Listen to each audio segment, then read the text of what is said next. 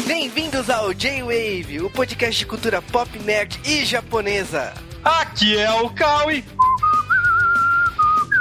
Como eu fui chamado pela música, aqui é o Mavi e hoje eu não serei caçado. É verdade, cara. Ah, sim. Maverick Hunter, você só no Fato. X pra mim. Ah, eu sou Marvin e eu ganhei a Time Stopper. Aqui é o Juba e é o puro aço.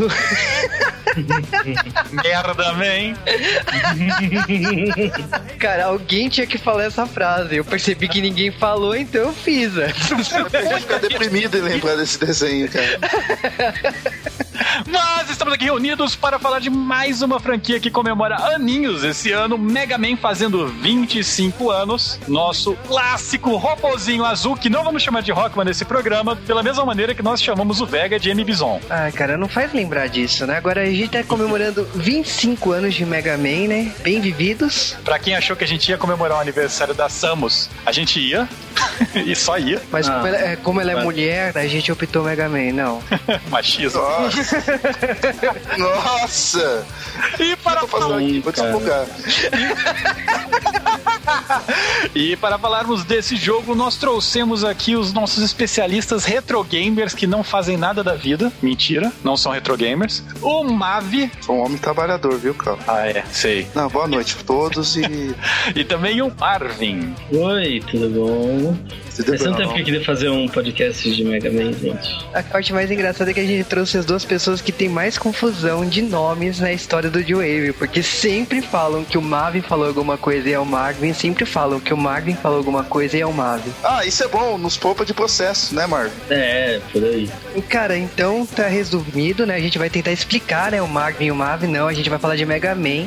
Ah, puxa, Eu eu só vim aqui pela o... comida, cara. Mas beleza, então vamos direto para o podcast.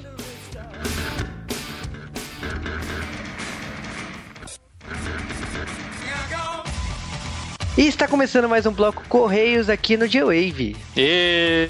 É, invertemos os papéis, eu e o Cal. De vez em quando a gente muda, cara. Ninguém percebe. E cara, o podcast da semana passada teve gente que xingou, teve gente que adorou, teve gente que lembra da época de fliperama de fichinha. O que interessa é que a gente comemorou os 25 anos de Double Dragon. A Double Dragon, que é uma franquia que não fez por merecer, mas É, cara, né, tudo bem, né? Tem, tem franquias e franquias, né? Tem franquia que a gente vai fazer podcast de várias partes, né? Tem outras que virou isso aí. é triste quando o mais relevante da franquia é um filme ruim, sabe? Mas brincadeiras à parte, essa semana é o nosso último bloco Correios. É, o J-Wave vai acabar por um tempo. Ou não. Tem surpresas. É, na verdade, nós vamos entrar agora de hiato. Nós vamos parar de fazer o podcast por um tempo. Que, como nós explicamos, é para a gente arrumar as coisas aqui do podcast, resolvermos várias coisas que deixamos empurrando o tempo todo, né? Sim, trazer algumas novidades também. Então tem algumas coisas que a gente tá estudando. E vamos ver, né? Como que vai ficar ano que vem. Então o J-Wave oficialmente começa a tirar suas férias escolares. Aí quando voltar ano que vem, a gente vai comprar material escolar e tudo mais, né? Você tá ligado como que é.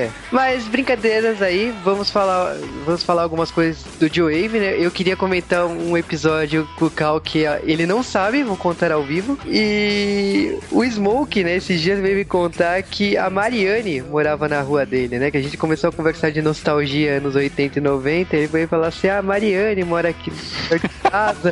que a mãe dele levava as fotos do Smoke quando era pequeno. E o Smoke foi no programa dela quando era pequeno. Eu falei: puta, Smoke, eu preciso contar isso no J-Wave. Então tá contado. Mas ó, só pra fazer inveja pro Smoke pra todo mundo, é, tem umas coisas assim, por exemplo, eu morei na mesma rua que a Mara Maravilha. A Mara Maravilha morava quatro prédios do lado, do prédio que eu morava. Beleza, hein, Juba? Então essa sensação de realidade que as pessoas gostam de ter, tá aí, ó, tapa na cara duplo. de- Mas depois disso, vamos direto para nossas sugestões da semana? E o que você sugere essa semana, meu amigo Juba? O que eu sugiro? Cara, eu sugiro que você compre um Wii. Caraca, mas só. É que sugestão bonita, né, velho? É porque é o que eu tô esperando de Papai Noel. Caramba, velho, aqui é só brinquedo de madeira. Nossa, cara, Pinóquio mandou lembranças, né? Um Will, cara. Não, Wii U. Um Wii U. Wii U.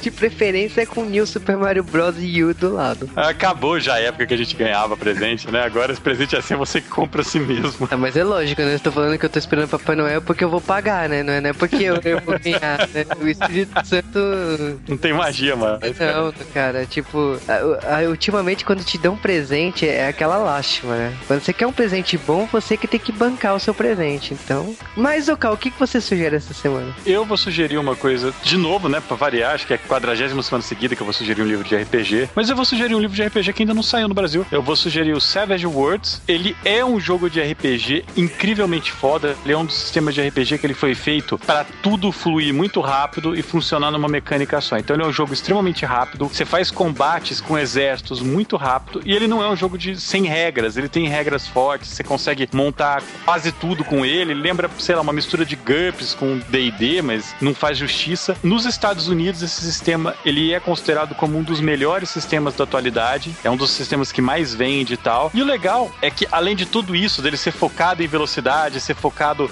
em jogos dinâmicos para quem tem pouco tempo para preparar e ele não é um sistema é, leve, o legal é que ele tá vindo pro Brasil. Novamente, a editora Retropunk vai trazer ele pro Brasil num daqueles sistemas de financiamento coletivo, se eu não me engano, lá no Catarse. E basicamente eles tinham um monte de metas para atingir, então praticamente todas foram atingidas. Então entra no financiamento coletivo, compra esse livro, porque ele já vai vir com um monte de prêmios, sabe? Então tá muito fácil para ganhar tranqueira. E eu recomendo que esse sistema é, é fodástico, é um sistema realmente muito bom e que se ele conseguir emplacar no Brasil, eu acredito que ele tem poder para tirar o D&D e alguns sistemas do dragão brasileiro do topo das listas de RPG mais jogados aqui. Olha, cara, pela primeira vez na história da TV brasileira, eu vou levantar a mão e falar que eu já joguei esse RPG. Olha só!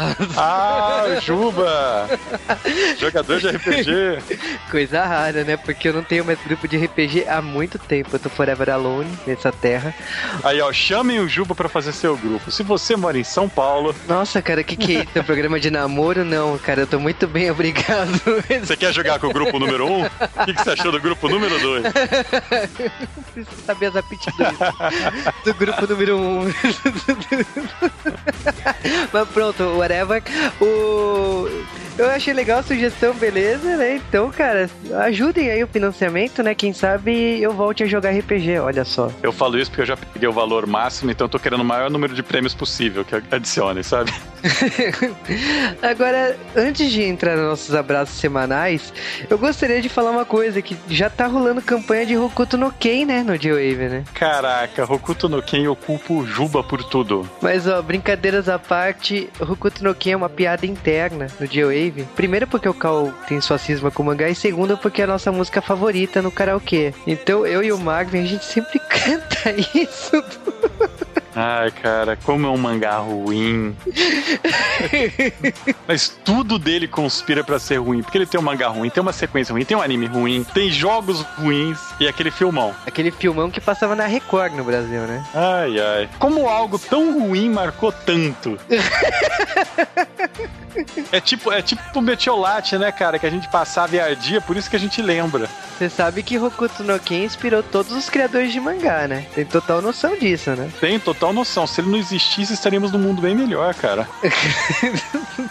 Fala isso pros fãs de Naruto, que o cara sempre fala que acompanhava Hokuto no Ken quando era criança. Ah, você tá zoando. Umas coisas óbvias. Daqui a pouco vai falar que One Piece também copia coisa de Hokuto no Ken. Não, One- One Piece é do legado de Dragon Ball, né, pô?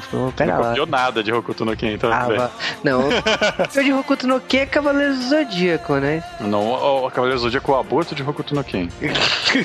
Mas vamos para os correios dessa semana. As pessoas realmente gostam quando falamos de filme ruim, exceto uns ou outros, né?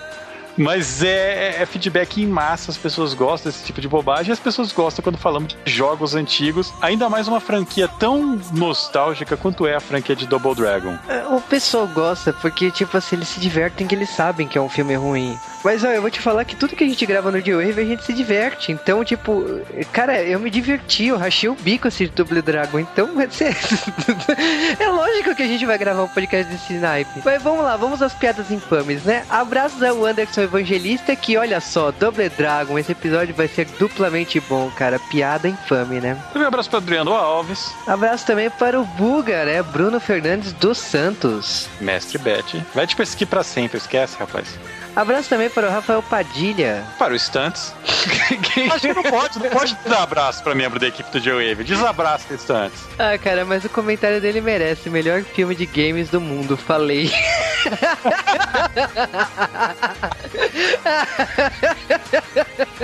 Abraço pro David Di Benedetto. É, o Di Benedetto falando que Streets of Rage é melhor. Sei. Não, apareceu, tipo, duas pessoas pra defender Streets of Rage, cara. Eu acho que Streets of Rage realmente não tem fã. Olha lá, comprando briga. Cara, você, quando eu era moleque, era uma briga tão feia. E hoje em dia a pessoa deve ter admitido, né? O Final Fight é melhor e pronto. Abraço também para o Diego Miyabi Samar. Abraço pro Efraim Serra, que fica mandando pornografia do mal. Mentira, mas. Ah, cara, todo mundo sabia que os dois irmãos pegavam a mina, né? Então, tipo, só tem uma ilustração que, que finaliza isso, né?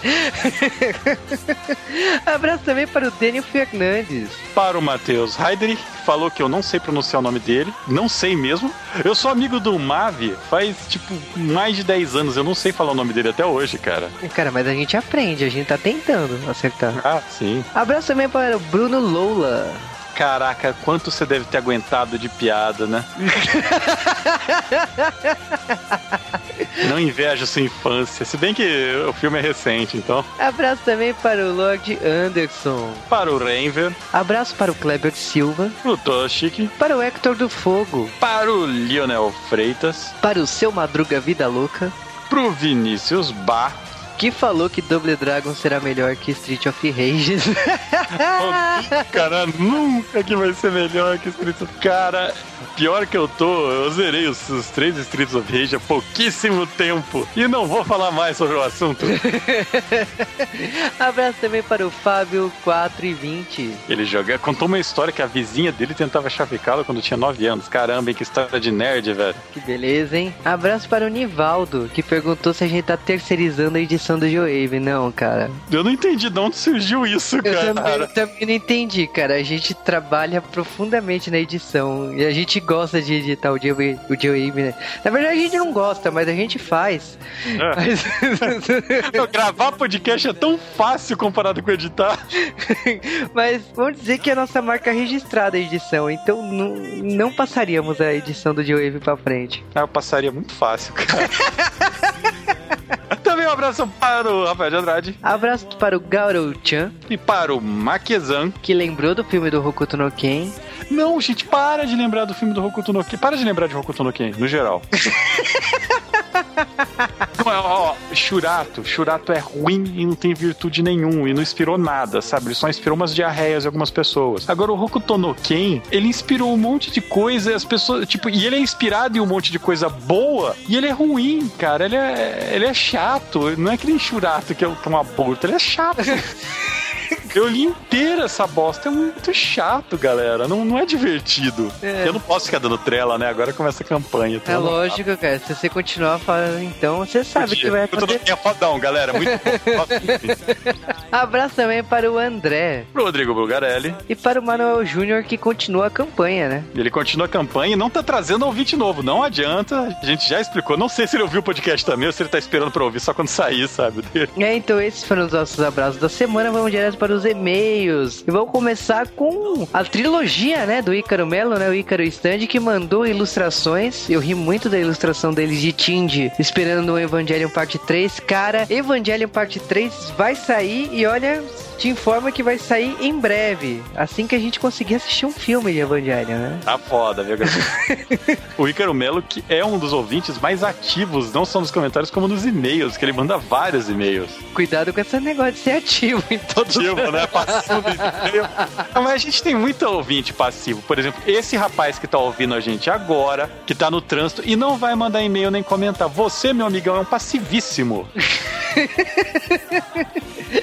Aí vem, aí vem aquela chuva de e-mails que não é porra nenhuma e coisa do tipo. Mas, bom, o Ícaro Melo mandou um e-mail também de Eurotrip, né? Falando que tava passando na, na, televisão, obrigado por nos lembrar. E falou que adorava Street Fighter, que sempre escolhia o Ken e tal, porque era o melhor. E ele também falou que sofreu de ser chamado de Honda porque é um ex-gordo. Cara, eu te entendo porque eu também fui chamado de Honda porque eu era gordinho quando eu era pequeno. Ainda sou, né? Mas fazer o quê? Cara, eu nunca fui chamado de nenhum personagem do Street Fighter. Que chato. Ah, cara, Forever Alone pra você. É, Forever Alone, né, velho? Agora é e-mail do João Eugênio Brasil. E ele falou que achou um ótimo podcast. Ele falou que sobre as piadas do Churato, ele é um ouvinte antigo sim, e ele ouve, ele entendeu, mas ele não acha o Churato tão ruim assim. Então é falta de assistir, viu? ele também disse que gosta dessas indicações que a gente faz, né? Ele ficou, ele ficou com inveja do fato de eu ter um mouse guard super limitado aqui e sugeriu Terra Devastada, é um RPG indie. Se, se eu não me engano, esse RPG é inclusive brasileiro. Eu tenho ele aqui, cara, e eu ainda não abri, que vergonha minha. Beleza, hein? E agora é e-mail do Josué Gomes Ribeiro. E ele falou que ele lembra quando era pequeno que o pai dele deu uma fita de vídeo de um Street Fighter coreano. E ele não. E, tipo, ele não entendeu bulhufas porque não tinha legenda, mas para comprovar que isso é verdade, ele achou o vídeo no YouTube. Ah, cara, outro cos-filme, né, velho? É igual de Dragon Bunda que a gente fez. Cara, esses filmes eu adoraria fazer um J-Wave. Não.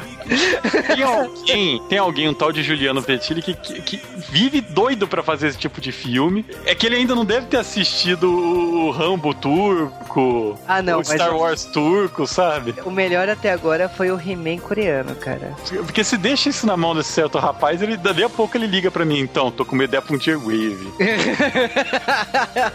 o Thiago Tarunaski, então, também nos mandou um e-mail falando que ele jogou a sua infância, né? Como a família dele trabalhava com, com esse negócio de fliperama, ele trabalhou jogando videogames. Então jogava muito Mortal Kombat, Street Fighter, Cadillac Dinosaurs. Cara, era uma época tão triste. Quando você tinha crédito infinito, esses jogos zeravam tão rápido. Era meia hora pra você zerar o jogo no máximo. Ah, mas era por isso que eu adorava a festa infantil. Porque sempre tinha fliperama infinito. Caraca, foi quando eu descobri que não dava pra zerar Galaga, velho. Nossa, entreguei mais, mais a idade do que tudo nessa. Né? Mas ele falou, né, da, da experiência com fliperamas e tal, e da coleção de cards, né, que ele veio mostrar pra gente, né? Cara, é, assim, é, tem níveis pra inveja. O nível de inveja que eu tô da sua coleção de cards é que eu não posso saber teu endereço, tá? Porque senão ia rolar um sequestro relâmpago. Dos cards. Dos cards, né? O resgate é seus cards. Caraca, ele mostrou card do Street Fighter Alpha, cara. Que da hora, velho. Sinceramente, muito bom. Eu fico muito feliz com todos os envolvidos. Agora é meio do Wilson Gustavo. Ele falou que é mais um J-Wave histórico, né? Você acha, cara? Ele concorda comigo, mas uma pessoa que concorda que Last Blade é o melhor jogo de 2D de espada ever.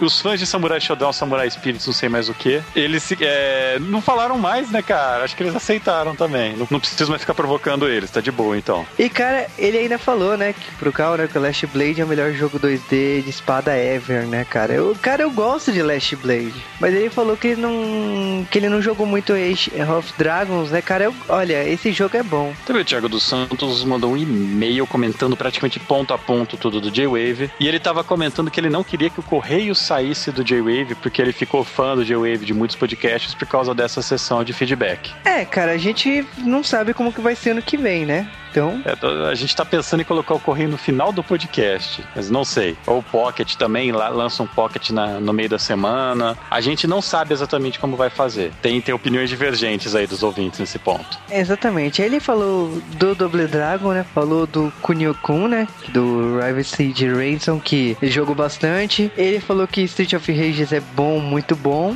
E falou de Double Dragon pra Atari. Cara, tipo assim, a gente citou os consoles. Eu sei que não pareceu, mas tipo, a versão de Atari, eu acho que não, né, cara? Tem para computador também. Ele é outra pessoa que gosta que eu fale de RPGs. A gente tá pensando em fazer um J-Wave de RPG explicando os sistemas. Nós, inclusive, temos um calhorda que conhece bastante sistemas e tem mestrado nisso, mas não sabemos como fazer ainda. Ele ainda falou que, aliás, ele me chamou de safado, né? Porque eu lembrei do desenho de Mortal Kombat, né? Desculpa, é, cara. Safado. Agora ele falou que Vanilla Ice é ARG. Tipo, cara, então, Vanilla Vanilla Ice, né? cara? Ah, cara, Vanilla Ice. Espera a gente fazer um podcast de Tartarugas Ninja. o podcast Tartarugas Ninja não pode ser só sobre Vanilla Ice, cara, pelo Go amor Ninja, Go Ninja, Go. Cara, essa é uma das músicas que é cantada em quase toda a gravação do Tio do nada. Agora, ele falou que Double Dragon envelheceu desde 99, cara. Não, cara, Double Dragon envelheceu desde quando foi feito, cara. É, nasceu velho, sabe? Nasceu já com barba. Mas eu concordo com ele falou, é do tipo de filme que você tem que viver bebendo cerveja com os amigos, cara, porque bêbado você digere muito melhor o filme. Gente, todo filme ruim você consegue assistir com seus amigos, todo mundo falando mal dele. E tá aí, o J-Wave é basicamente isso, cara. A gente quer que você faça isso, só que como uma pessoa produtiva, sem estar tá bêbado. Exatamente. Ou não, né? Será que tem alguém que bebe, enche a cara e vai ouvir podcast? Cara, se tiver, nos mande e-mails, né? Pode ser, né? Bêbado, né, cara? de preferência, cara, porque português de bêbado é muito hilário, cara. Mas vamos lá, vamos mandar e-mail, né, aqui no Geowave. Mande e-mail para geowavecast.com.br. Se você quiser comentar no post, eu faço flood semanal, né? Entra lá no post. Se você quiser mandar mandar tweets, arroba Wavecast, lembrando que é arroba Wavecast, não Wave, que é uma rádio japonesa. Se você curtir lá no Facebook, 3 mil curtidas é Stellar muito pelo poder do Prisma Lunar. E podcast de Cavaleiros do Zodíaco está em produção. Parem de reclamar. E entrem também lá no iTunes e dê 5 estrelinhas e faça um comentário, um review sobre G-Wave ou escreva o tema que você quer no G-Wave. Quando a gente entrar no cabeçalho do iTunes, né, com os outros podcasts, um tema será escolhido aí vocês votarão para esse tema se tornar realidade. Por favor, tenham bom senso na escolha dos temas. Isso aí, então vamos para um podcast que é puro aço e ferro e fogo. E Mega Man!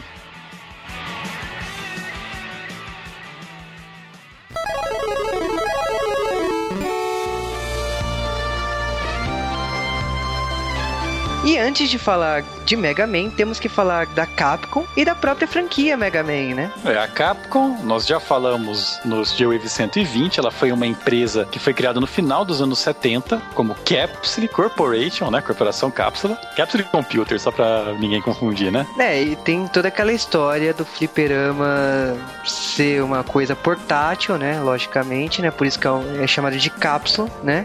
Então, a, você já sabe a origem do nome da Capcom. E, lógico, a Capcom é uma empresa que tem uma série de franquias, né? E eu acho que é impossível você não identificar a Capcom como a empresa do Mega Man. As pessoas reconhecem a Capcom por talvez três grandes franquias, né? Ou quatro hoje em dia. Vão lembrar a Street Fighter, vão lembrar de Mega Man e mais década de 90 vão lembrar também do Resident Evil e do Devil May Cry. É, eu acho que as franquias da Capcom definem as idades, né? Eu, eu me denuncio quando eu falo que Capcom é Mega Man.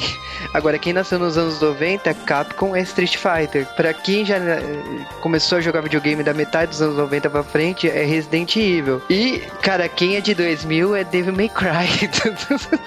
Basicamente. Quem fala que é todas é um filho da puta. no life. É, infelizmente, né? Fazer o quê? Mas a, a Capcom, lógico, tem outras franquias, né? Phoenix Wright tá aí. É, tem a, franquia... Objection! tem a franquia Monster Hunter, o Lost Plant, o Dead Rising. O, que não falta é franquia. O Kami, é, hoje quem segura a Capcom é praticamente a franquia Monster Hunter, né? Ah, cara, Monster Hunter assumiu o lugar de Final Fantasy, né? Porque convenhamos que os últimos Final Fantasies não alavancou a Square Enix como sempre fez. E o Monster Hunter tá rindo, ocupou a posição e tá rindo à toa, sabe? Mas vamos falar de Mega Man. E antes de falarmos diretamente de Mega Man, vamos falar rapidamente de dois jogos que saíram antes. Um deles saiu um ano anterior, no 86, e o outro saiu no comecinho de 87 que são Metroid e Contra para o Nintendinho, para o Famicom. Acho que nessa época aumentou muito o nível de suicídios, né, cara?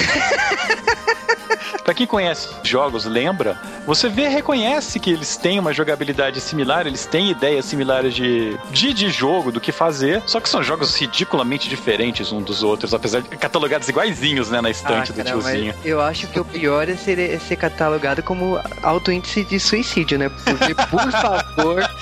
na locadora do MAV tinha a quantidade, a taxa de suicídio de cada título, é, sabe? Lógico. É, cara, em primeiro lugar, no topo tava, acho que o Contra, em segundo Ghost in Goblins, em terceiro Mega Man, tá ligado? Mas olha, o Contra, Eu adorava, mas eu nunca passava da porra da primeira fase. Nossa, cara, conta. Acima, acima, baixo, baixo, trás frente, trás frente, BA, start. Eu acho que eles criaram conta pra recrutar soldados de verdade, cara, porque não é possível. Tinha que ser muito foda. Mas, de qualquer maneira, o que aconteceu foi que a Capcom, vendo o sucesso desses jogos, e parecia muito um jogo fácil de fazer, né? A Capcom começou a desenvolver, começou a rolar ideias lá, a fazer engine pra um joguinho desse tipo, estilo Contra, estilo Metroid, na verdade um meio termo entre as duas franquias, né? Pra tentar apelar para as pessoas que não queriam se matar ainda, mas também não queriam jogar com protagonista mulher. Spoiler, Samus é mulher. ah, E cara. acredite ou não, foi um dos maiores motivos da Samus não fazer mais sucesso nesse começo, foi o fato de descobrirem que ela era mulher. Bizarro, né? Sério, cara, que whatever, né? Mas, Ah, cara, hoje, hoje vende mais porque graficamente você consegue fazer uma mulher sensual nos videogames, porque naquela época não era possível. até hoje. É, agora, a, agora a Metroid é Metroid peitos, né, cara? cara, porque você não vê nada, né? Mas o que acontece é que a Capcom começou a desenvolver esse jogo antes de qualquer um dos nomes famosíssimos que nós conhecemos entrarem na franquia. Só que o que, que aconteceu com a nossa amiga Capcom? Pra variar, a equipe que estava envolvida foi roubada da Capcom, como sempre, né? Quase não acontece com a Capcom. É, mas isso aí foi durante a produção, né? Porque a- normalmente acontece assim, a equipe fez o jogo, beleza, né? Ela migrou de companhia, né? Aconteceu isso com Street Fighter. Aqui não, o jogo tava em produção e então, tchau. E detalhe, foi, ele, foi uma troca tão relevante que até hoje ninguém sabe quem são essas pessoas, porque eles nunca mais fizeram nada. Bom, eles devem estar bem putos hoje em dia, né? 25 anos depois, né? Porque olha lá, a franquia que a gente criou. Mas, cara, o Mega Man surgiu com uma mistura de tudo isso, além também de ocupar o espaço do sucesso do Super Mario Bros. Eu acho inevitável você comparar o personagem. O personagem é tão gordinho quanto o Mario. É uma barriguinha de cerveja foda, né, velho? E olha que é robô. Mas isso daí foi, foi Muito óleo diesel. É, só que aí o criador, né, o cara que fez o character design do Street Fighter, o Keiji Inafune, o que que ele fez? Ele pegou lá os rascunhos do jogo, pegou o que que o jogo já fazia e começou a rascunhar. E esse filho da mãe, ele cresceu vendo Astro Boy, né? Ah, cara, sério? Logo, Mega Man tem uma cara de chupinhação da obra de Tezuka que é incrível. Só que, claro, naquele gráfico de 8 bits você não reconhecia nada, né? É, cara, eu, eu acho que o Mega Man, ele. Eu, eu- eu acho que ele trouxe o Astro Boy pros videogames, né? Porque ele. Eu acho que o Mega Man seria a versão 2.0 de Astro Boy. Porque o Astro Boy é legal, é, mas o Astro Boy não É a versão tem. vestida, né? É, vestida, tem poderes. O Astro Boy é um índio perto do Mega Man, né? Então, É, e tem algumas curiosidades em relação a por que, que o Mega Man é o nosso robô azul, né? o grande problema é que quando eles estavam querendo desenvolver, o Inafune queria o maior número de cores possível para fazer um robô detalhadíssimo, né? Ele queria o gráfico mais bonito que o NS aguentasse. E quando eles olharam na paleta de cores do Nintendinho, descobriram que o Nintendinho tinha duas faixas de cores para azul, uma para azul escuro e outra para azul claro. As outras cores eram praticamente uma faixa de cor apenas. Então ele falou, vai ser azul porque com azul eu consigo fazer ele mais bonito. Tipo, e ele também era doidão, né? Ele queria que quando você matasse um chefe, você mudasse a aparência do Mega Man quando ele usasse a arma, colocasse pedaços de armadura e detalhes, eu não sei o que. Os programadores do jogo olharam pra ele com uma cara de, de- de desacreditado, sabe? Você tá doido. O Nintendinho peida se você fizer isso. E, em vez de fazer isso daí, ele se contentou em simplesmente arrastar a paleta de cor um pouco pro lado e mudar a cor do Mega Man. cara, isso é complexo de Miyamoto, né? Porque o cara queria colocar o Yoshi desde o primeiro jogo, né? Tipo, não dá. E uma outra coisa engraçadíssima, né? Por que, que nós estamos falando Mega Man e não Rockman? Ou Rockman, né? Como eles falam no Japão. Na My Rockman é outra coisa. É, sim, mas é um ator pornô. não. que tem o Mega Buster também, né? Nossa! Mas, na verdade, o que aconteceu foi que quando eles foram levar esse jogo para os Estados Unidos, a, Capcom americana, o vice-presidente olhou e falou: Peraí, é, esse personagem ele não tem cara de rock. Eu vou chamar ele de Mega, porque esse jogo não tem nada de rock no meio, vai confundir a audiência americana. Mudou o nome dele para Mega Man. E ele fez isso durante toda a primeira franquia do Mega Man, mudando nomes adoidados de personagem. Por exemplo, mudando Dr. Wright para Dr. Light. Ou o mais clássico de todos, mudando o nome do Blues, que é o robô teoricamente antagonista aliado do Mega Man, né? Aquele robô vermelho com um lenço no pescoço, para Protoman. Porque quando ele olhou pra ele, Eu concordo. porque quando ele olhou pro robô, falou: Peraí, um robô vermelho chamado Blues vai confundir a audiência americana. É muita sacanagem, né, cara? O pessoal vai começar a achar que é daltônico. O Inafune ele chegou com o jogo pronto pra diretoria da Capcom Japão e falou: Tá aqui o jogo que vocês pediram, lancem. A Capcom olhou pra aquilo e falou: Não, isso daí. japonês nenhum vai querer jogar esse jogo. Ele é muito tosco, muito mal acabado, muito ruim, tem coisas melhores, não sei o que, não vai vender. Aí ele falou: Olha, o jogo tá pronto, vocês já pagaram. Se vocês não lançarem, vocês perdem dinheiro. A Capcom, depois desse mimimi dele, lançou o jogo numa versão limitada no Japão, que esgotou. Aí lançou de novo, noutra versão limitada, que esgotou. Quando eles estavam lá pela terceira, quarta versão limitada, eles perceberam que esse jogo vendia igual água. E aí lançaram uma versão séria do jogo e foram fazer essa adaptação americana linda que adaptaram, fizeram a localização em uma semana ou menos, né? Cara. É, as línguas falam que foi num dia. Cara, eu me sinto em Power Rangers, sabe? É tosco, mas vai vender. É tosco, mas vai vender. Aí, porra, vendeu pra caramba. Produtores autoconscientes, né, cara? Tá faltando isso hoje em dia. Mas olha, o sucesso de Mega Man é pela jogabilidade, pela dificuldade, pela história, mesmo que o pessoal brinque. Mas ah, eu, eu acho assim que o, o Mega Man ele se tornou uma franquia extremamente divertida a ponto de o seu sucesso impulsionar sequências à torta direita, né? Além da série original para Mega Man, na mesma realidade, olha só que esse Mega Man, nós temos todos os jogos de Game Boy, nós temos a série do Mega Man e Forte, que algumas pessoas desconsideram que exista, mas existe, aceitem. algumas pessoas é um Mave, viu? Ah, Que isso? Aí, teoricamente, depois dessa saga aconteceria a saga do Mega Man X, né? O Mega Man X no Brasil, que é uma saga bem mais séria, mais futurista, que trouxe ele para os 16 bits. Continuaria com Mega Man Zero, Mega Man Z ZX, certo? E aí nós teríamos, por fim, terminando essa saga, o Mega Man Legends. E do outro lado dessa franquia, nós teríamos o Mega Man Battle Network, que saiu para portáteis, seguido do Star Force, e não falemos de Mega Man Crossover aqui. Tá, tudo bem. Mas é, então temos duas linhas do tempo e franquias principais do Mega Man pro lado e um Mega Man retcon praticamente para uma nova geração do outro lado. E nesse podcast nós vamos falar tudo que aconteceu nessa primeira franquia do Mega Man antes da saga X.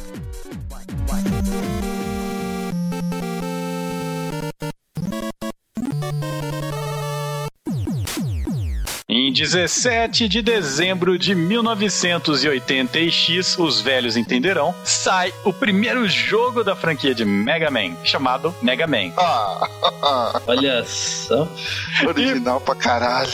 Cara, o plot desse jogo é lindo, porque ele tem dois plots totalmente diferentes. Ele tem o plot americano, que foi inventado em uma hora pelo vice-presidente da Nintendo, e sem saber do que se tratava o jogo, e tem o plot original. E todos fazem tanto sentido um quanto o outro, porque. Fazendo a intersecção dos dois plots, basicamente haviam oito robôs criados pelo Dr. Light, que é um cientista do bem, chamado Thomas Light, certo? E seis desses robôs foram roubados pelo Dr. Albert Willie. O Inafune, ele tinha muito ressentimento que um certo cientista assinou uma carta para começar o projeto Manhattan, que depois foi virar duas bombas atômicas no Japão, certo? Então ele colocou ele como vilão, Albert Willie, certo? Que é o nome real dele. Para fazer um contraste mais ainda, né? O Einstein, ele é conhecido como o cientista mais pacifista, bonzinho que tem, seriamente, falando sério. Ele colocou o cientista mais cuzão, filho da mãe e safado da história, Dr. Thomas Light, né? Que na verdade é baseado em Thomas Edison. Colocaram o Light, né, como a maior referência do que ele fez, né? A história é linda, né? Esses seis robôs foram roubados. Dr. Willy não quis roubar os outros dois, né? Porque os outros seis eram propósito industrial. Esses dois eram só, sei lá, o assistente pessoal e a puta paga do Dr. Light.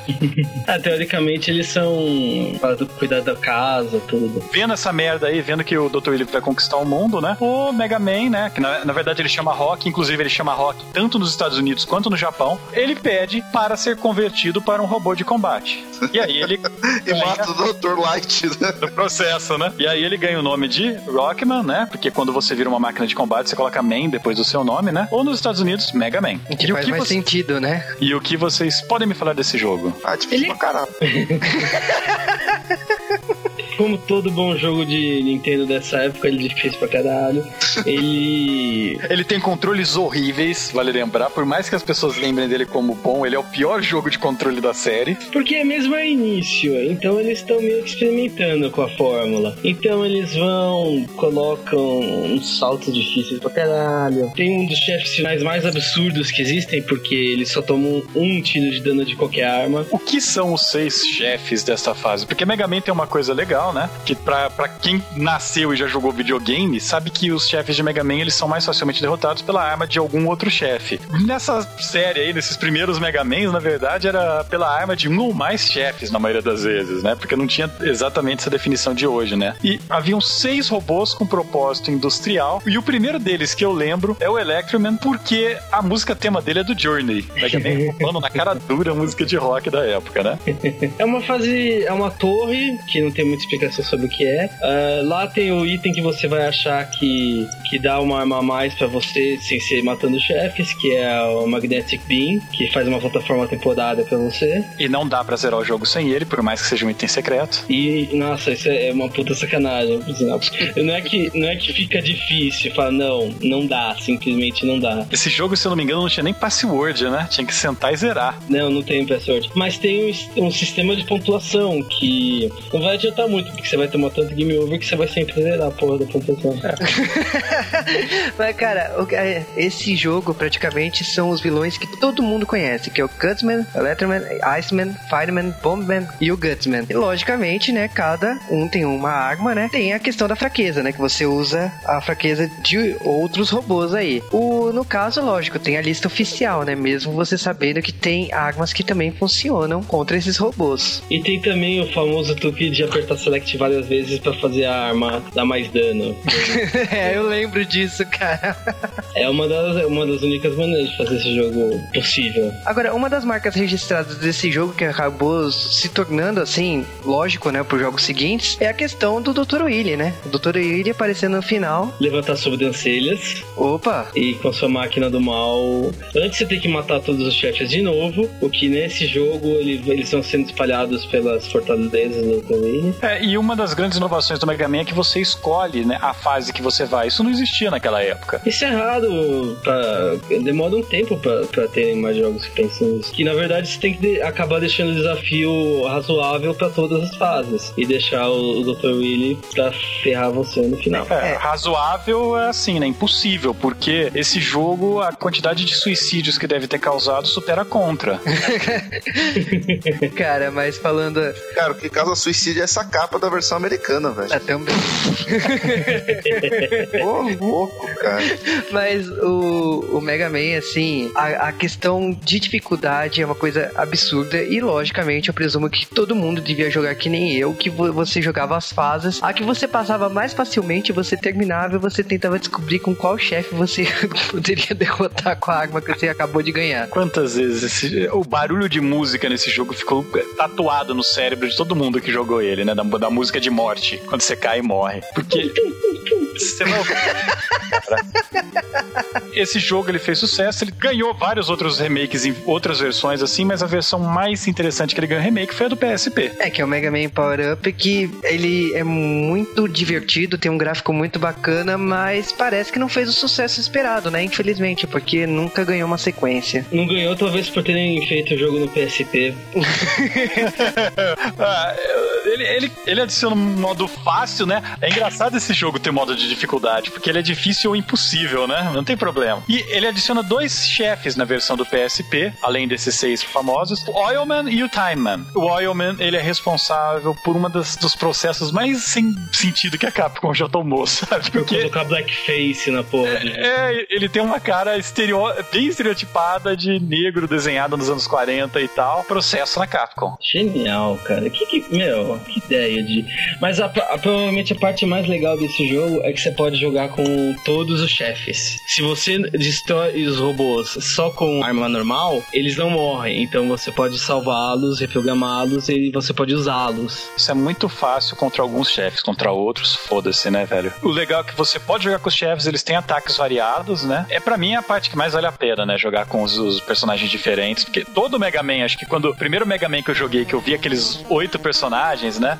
Espalhados na tela. Eu pensei, olha só, é tipo, sei lá, jogo de luta. Eu vou escolher com qual vou jogar. Né, do engano. Hum, você vai escolher contra quem você vai jogar. Não conta outro jogo, cara. Ah, é verdade.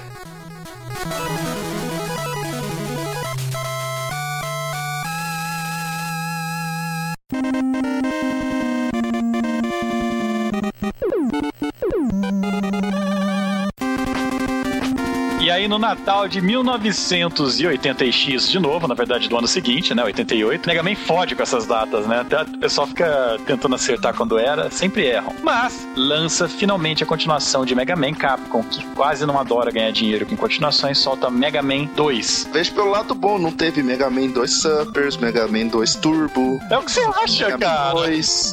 É o que você acha. É, eu, eu- esse Mega Man, tipo, ele vendeu 1 milhão e 500 mil cópias no mundo inteiro. Ele vendeu bem mais do que o primeiro Mega Man. E o que, que eles fizeram foi, eles ouviram os fãs, o que, que os fãs reclamaram. A partir disso, eles simplesmente modificaram o jogo. É que é uma característica da Capcom, né? Que é o contrário da Nintendo. A Capcom, os fãs reclamam ou pedem coisa, às vezes eles, eles fazem, né? A Nintendo não olha, né? É, mas essa, essa política mudou nos últimos anos.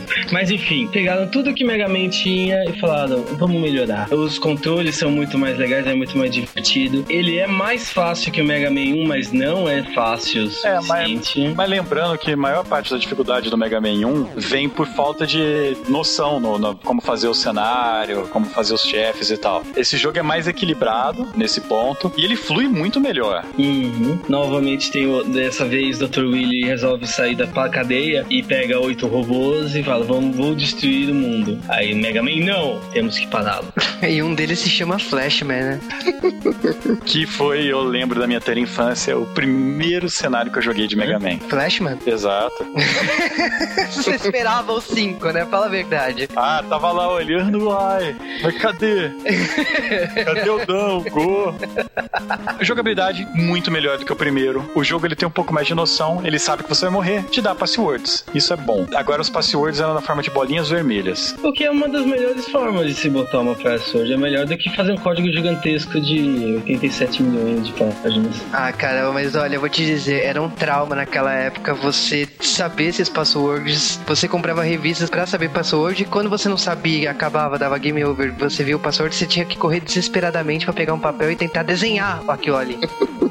Ou fazer esquema de dar uma falha, batalha naval, né? Um B1, C2. Eu não era tão organizado quando criança. Eu desenhava a tela. Eu também desenhava. Se fosse hoje, eu, eu pegaria o telefone e tiraria uma foto da, da, da telefone. Não, mas nessa época as TV, cara, você tirar uma foto, sair um borrão luz, sabe? Se fosse hoje, não tinha password, Juba. A criançada moderna não sabe o que é isso É mais. verdade, cara, que é muito triste isso. Graças ao bom santo Deus. Tá, é uma coisa que eu nunca vou sentir falta. Exato. Esses saudosistas de merda, ah, não, é muito fácil hoje. Tem save game. Ah, tomar no cu, cara.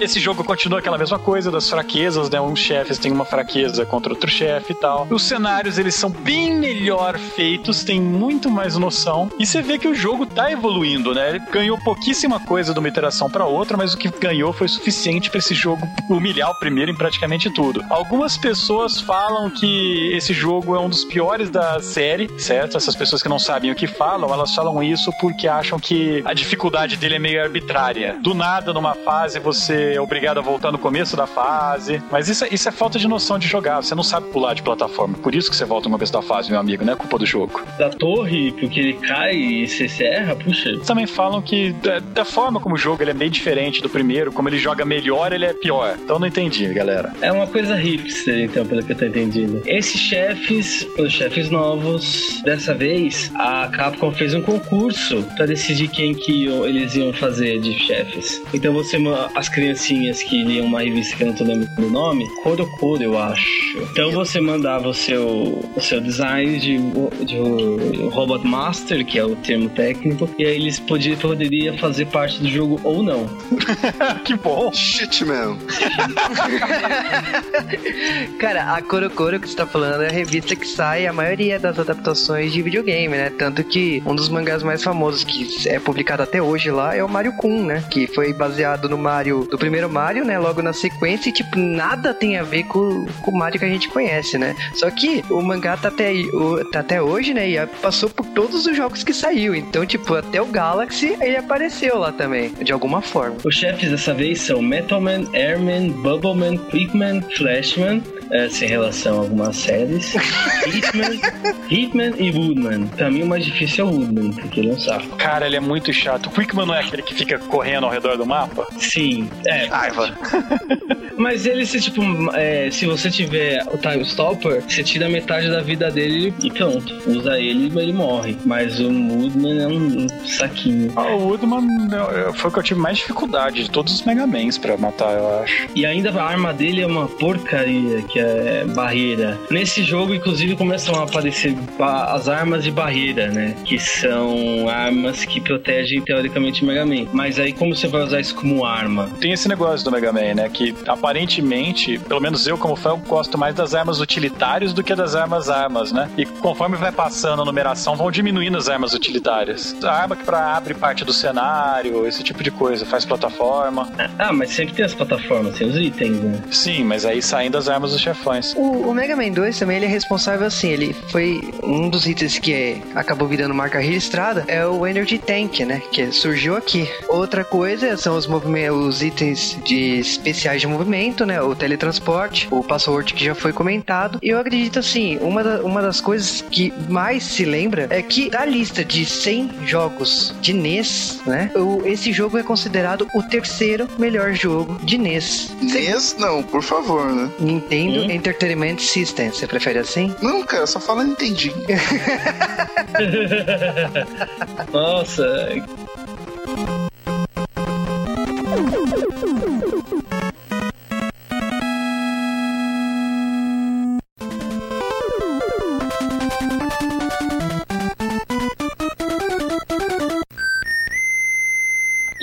dois anos depois, sem título algum de Mega Man saindo, resolvem fazer Mega Man 3. E Mega Man 3 tem uma história diferente, né? Porque Mega Man 3 conta o Willy, olha, eu me redimi, cansei de... fui preso duas vezes, cansei de ser mal, apanhei, apanhei na prisão, não sei o quê. Até, cara, tem uma Tal. diferença fundamental. Primeiro, não saiu no ano seguinte, demorou dois anos pra sair Ah, né? sim, mas é, é o que demorou pro Willy se, se arrepender, né? Ah, cara, lógico, né? A prisão. Na prisão, virou mocinha lá. É, não, é porque é assim que a prisão funciona, especialmente no Japão. Se você se arrepende, eles automaticamente te liberam. É bem simples. E aí liberaram ele, ele se junta com o Dr. Light e os dois começam a trabalhar em prol da humanidade, né? Fazendo uma nova fonte de energia pra fazer um robô que vai fazer tudo de bom, não sei o quê. E aí eles têm a ideia, puxa, vamos garantir a, a paz mundial. Como? Com um robô gigante. Óbvio. Ou fazendo um concurso de Miss Universo, né, cara?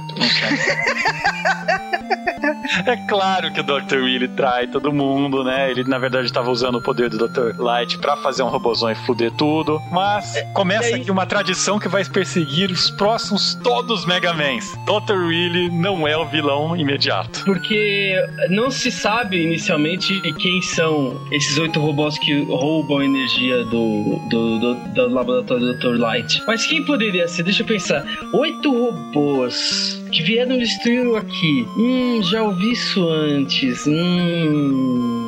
Esse jogo também adiciona duas coisas na franquia de Mega Man que perseguem ele por um bom tempo, que assim explodiram muitas cabeças quando viram pela primeira vez. A primeira coisa delas é que eles juntaram todos os itens numéricos de Mega Man 2, né, Pra pular alto, não sei o que, e transformaram isso num cãozinho. O Rush, olha só, e fala que Mega Man não tem a ver com rock, hein? Rockman é muito sutil nas referências a rock. Muitas pessoas odeiam esse cãozinho, certo? Porque ah, ele não faz nada a não ser ter um item que gasta muito rápido, né? Mas ele é essencial pra você passar de fase. Entre as pessoas que odeiam o Rush está Sérgio Peixoto. Nossa, é verdade. Eu...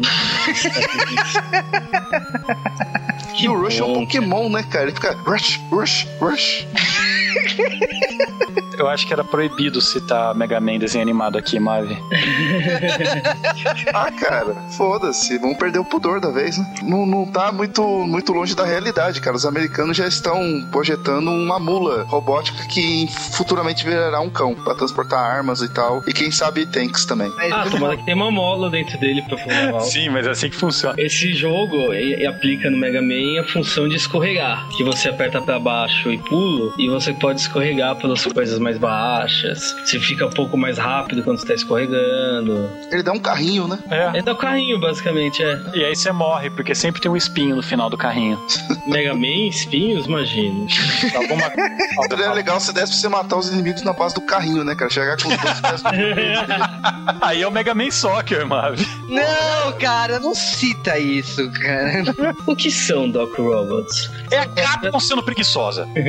é o Gustman matando você. É o Gustman com os poderes do Mega Man 2 matando você. Dois por fase. E aí eles ficam até a fase. Olha que beleza. Que beleza, hein, cara? Mas o, o que eu acho assim, o Mega Man 3 tem o, a questão da música, né? Que a música é uma das músicas mais marcantes de Mega Man até então. Tem a questão que esse jogo ganhou o prêmio no ano seguinte de melhor sequência de um jogo de NES, de Nintendinho, segundo o Mavi. Pequeno Nintendo, mano. É. é o Nintendinho, pô. E esse jogo também é considerado o 11 da lista, né, de, dos 100 melhores jogos quando o NES completou 20 anos de existência, né? Olha só, hein? Os chefes desse jogo são Snake Man, porque né, o que eu faltava na série é personagem que você pode fazer duplo sentido, né? Cobras, né, cara? Topman, que é um que é um peão gigante. Aliás, a fase dele é cheia de peões gigantes que você sobe neles. Sparkman, que é o Pokémon de elétrico. Magn Magnet Man, que é o Pokémon magnético, que solta mísseis em você. Hardman, que tem. Então, a cobra hard. causa uma ereção, né? Gemini Man, que tem o super laser dele. E o Needleman, que. Caralho, só, só coisa falha, né, cara? Impressionante, cara. O que, que esses garotos. Porque, é, novamente, foi pro concurso. O que, que esses garotos estavam fazendo? Snake Hard Needle.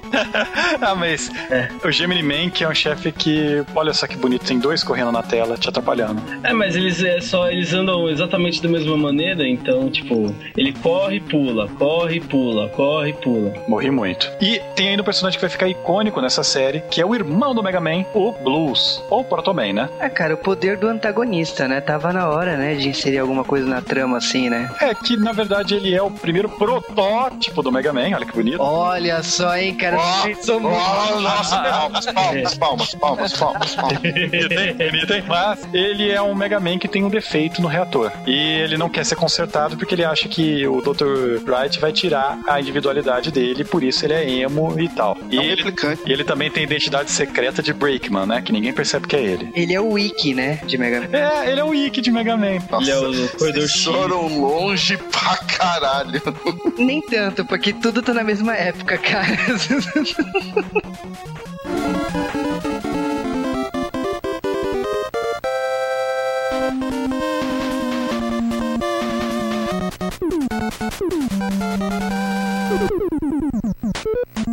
E aí, um ano depois, né, em 6 de dezembro de 91, sai Mega Man 4. Só que o Mega Man 4 ele já foi na época que o Super Nintendo já existia, já estava vendendo, né? Já tinha chegado nos Estados Unidos. E a Capcom ela olhou e pensou: para eu desenvolver um novo jogo para a plataforma 16 bits, eu vou gastar um dinheirão. Então, antes de colocar no 16 bits, vamos tentar pegar tudo que o Nintendinho faz, porque, cara, é muito barato. Eu tenho tudo pronto de Mega Man. O cara simplesmente inventa oito robôs e tá pronto o jogo. É muito barato para fazer. Vou continuar fazendo pro Nintendinho. Vamos botar uma coisa ou outra pra falar, ó, oh, é diferentinho, mas. Ah, cara, a gente sabe que a Capcom é assim, porque convenhamos que Street Fighter é praticamente a mesma coisa, né? E tipo, acho que nasceu aqui do Mega Man, né? Porque vamos pegar os sprites que estão prontos, né? Vamos dar uma recalchutagem aí, ok. É, e vamos colocar umas coisas diferentes. Em vez do Dr. Willy, o chefão vai ser o Dr. Cossack. Vamos ah. ver o que, que... vamos, vamos ver, vamos ver. O que, que tá em moda? Guerra Fria? Beleza, vamos pôr o cara que é comunista. Beleza, fechou.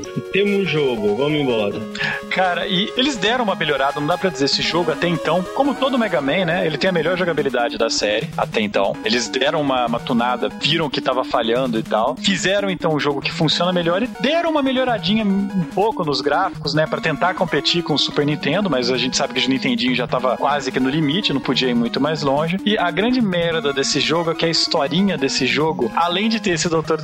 Kosaki, quando a gente tá zerando, a gente descobre que na verdade o Dr. Kosaki é bonzinho, mas o Dr. Willy raptou a filha dele, a Kalinka, e tá usando ele, né? Tá subornando para ele ser malvado. Ou seja, é, de novo, mais um jogo que o Willy finge que é bonzinho e é malvado. Parabéns, Capcom. Parabéns, porque eles vão continuar fazendo isso pros próximos. Ah, Sempre, né? É, basicamente. Parabéns, cara. Parabéns. E a, a grande revolução desse jogo foi estourar o botão de tiro do seu Nintendinho, porque você agora podia segurar e carregar a sua arma. Que foi um grande problema, porque antigamente os vilões morriam nas fases praticamente com um tiro. Os mais fortes morriam com quatro, cinco. Agora, praticamente qualquer bosta precisava que você carregasse o seu tiro. Ou seja, a dificuldade subiu ridiculamente sem motivo algum. Ah, cara, outra coisa que mudou é que a partir desse jogo você nunca mais vai querer jogar os anteriores, né? Porque quando você aprende a carregar o tiro, não, pra quê, né, cara? Ficar atirando. Quando se atira, se atira cones de sorvete. Elite.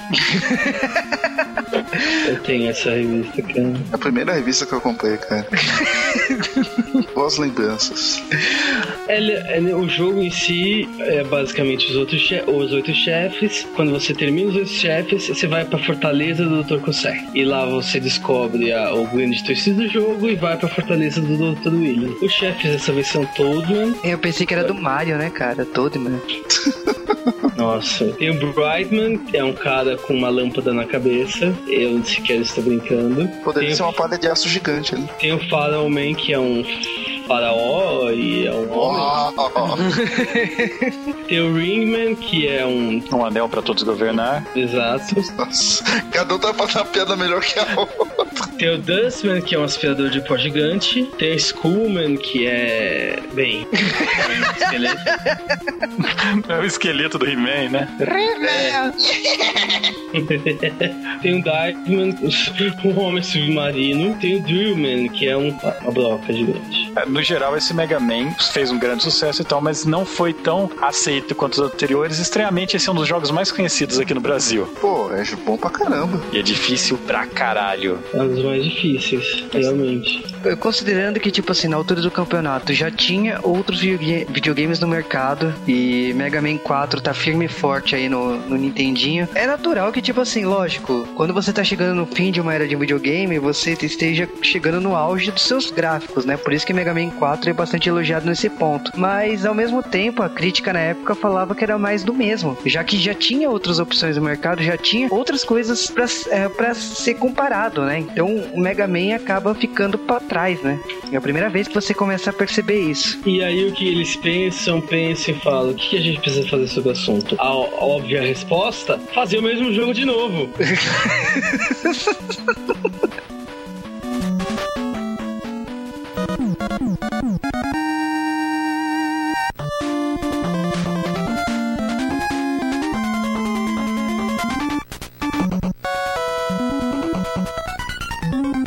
4 de dezembro de 92, a Capcom lança Mega Man 5. Cara, 92, eu acho que, tipo, eu tava pra comprar um Super Nintendo em 92 já. E Mega Man 5 foi um jogo que ele pegou os erros, né? Ele aprendeu quais foram os erros de todos os outros Mega Mans anteriores, a dificuldade ridícula que era o 4, por causa de todo mundo precisar de carregar o Blaster pra atacar e tal. E eles falaram: não, vamos resolver, vamos voltar a sair, vamos deixar o jogo com a dificuldade correta, mas com todos esses adendos. E com as piores armas possíveis pro chefe. É, todas as armas são só de ataque, praticamente, não servem pra nada. Nem pra atacar direito a maioria delas serve.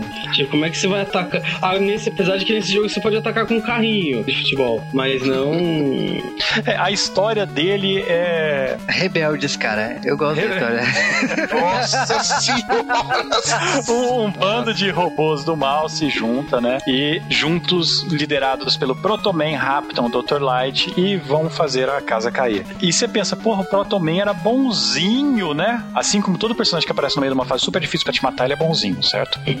Mas ele é bonzinho, ele não pode te matar, não pode fazer isso, não sei o que. E aí você vai batendo nos chefões, né? E aí você descobre que, para variar, é mais uma, uma armadilha do Dr. Willy, né? It's a trap, tentando enganar, porque ele criou um clone do Proto Man simplesmente para enganar o Mega Man, chamado Darkman, né? Que bom. É, é, Darkman são uma série, ah, são todos os robôs que você enfrenta. Darkman também não é um filme de. É. Nossa, é um filme horrível. Nossa, que bom, cara. A coisa do. A coisa desse Mega Man, novamente você vai ter dois, dois castelos. O primeiro do Dr.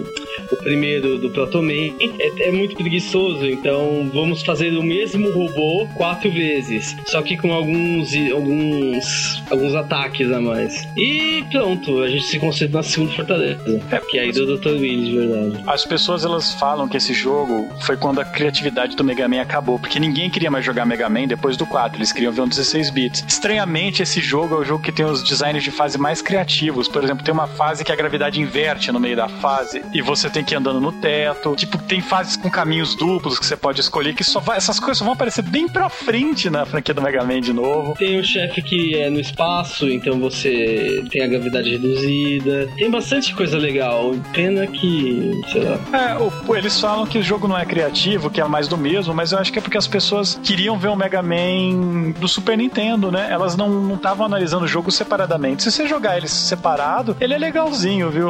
Ele funciona muito bem. É, e tem, tem outras novidades, sim. Tem o segundo parceiro do Mega Man, né? Tem o pássaro, né? O Beat. Tem também a questão da, da cápsula de energia completada totalmente, né? A, a M. E tem a E, né? Que completa a barra de energia das armas, né? Então, tipo, já tem novidades. Não, não é o mais do mesmo. Porém, vamos ser francos. 1992. Já, já tinha dois anos no mercado. Principalmente pro mercado japonês e mercado americano. Já tinha dois anos aí no mercado um novo videogame. Então, queira ou não, Mega Man 5 já, já não é, tipo assim, tão bem lembrado pelo pessoal que já tem os novos videogames. Os chefes são Starman, Gravityman, o Gyroman, Stoneman, Crystalman, Chargeman, Napalmman e Waveman, que de acordo com o Mavi é o personagem do J-Wave.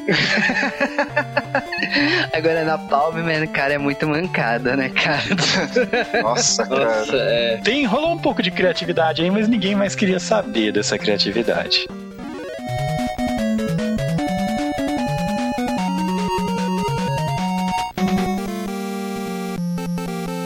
Sem perceber que tava fazendo merda, ainda a Capcom tenta empurrar mais um pouco. E, dali dois anos, em outubro de 93, ela lança o Mega Man 6. E esse duvido que alguém tenha jogado aqui, porque praticamente todo Joguei. mundo tinha migrado para Super Nintendo. E eu vou falar, os gráficos desse jogo, para uma coisa que é feita para Nintendinho, é muito bonito, é incrível, na verdade, é um dos jogos mais bonitos para Nintendinho. Parece jogo de Super Nintendo do começo, quase, sabe? Eles refizeram, refizeram os modelos dos personagens e tal, ainda mantém bem a característica, tunaram a jogabilidade. E aí, sabe aqueles concursos legais que eles faziam com os japoneses para criar personagem? Eles falaram: peraí, vamos fazer com os americanos, eles estão pedindo, né? E aí nós temos os chefes mais zoados da história do Mega Man, americanos, vocês são quase japoneses. O que é o Yamato Man? Simplesmente um homem japonês, é isso? Esse também foi um jogo que tomou processo, porque tem um chefe índio, né? Um Tomahawk Man. Ah, mas É, perto. depois do- virou personagem Street Fighter, né? As grandes novidades que esse Mega Man 6 tem são relativas ao Rush. Ele não tem mais a mola. Dessa vez, ele é um, uma armadura que o, Mega Man usa. Então, se você são duas, Rush Power e Rush Jet. A Rush Jet tem propulsores e a Power tem um soco, digamos assim, que ele libera caminhos se você usar em determinados lugares. E a fraqueza de alguns chefes. É Mega Man brincando de Cybercops e Robocop, né? Porque Robocop também já voou assim, igualzinho, né? Não que seja um bom filme. Caraca, agora você. Le... Nossa, velho. Robocop 3 não é bom, cara. Meu Deus do céu. Caraca, não É o lembro filme disso. violento, mais menos violento que eu já vi, cara. Agora, é curioso que Mega Man 6 foi desenvolvido paralelamente a Mega Man X, né? Já estava em em desenvolvimento Mega Man X para Super Já. Nintendo. Mega Man Soccer. E Mega Man Soccer também estava em desenvolvimento. inferno, vocês! Pô, legal pra caramba, velho. Legal, prefiro, sei lá. é, morrer, né? É, Fazer- tem um um- de tétano, sei lá. Sei lá, né? Esse jogo ele saiu com uma diferença de meses pra Mega Man X, então basicamente ninguém jogou ele. É a história é uma história bem patética, né? Um, um cara chamado Sr. X, o Mr. X, ele resolve. Olha só, foreshadowing para Mega Man X. Ele resolve fazer um torneio com os robôs mais fortes do mundo que vão para lutar, certo? E ele aceita inclusive o Centaur Man, né? Não sei porquê, aceitaria um cavalo no meio da luta, mas tudo bem.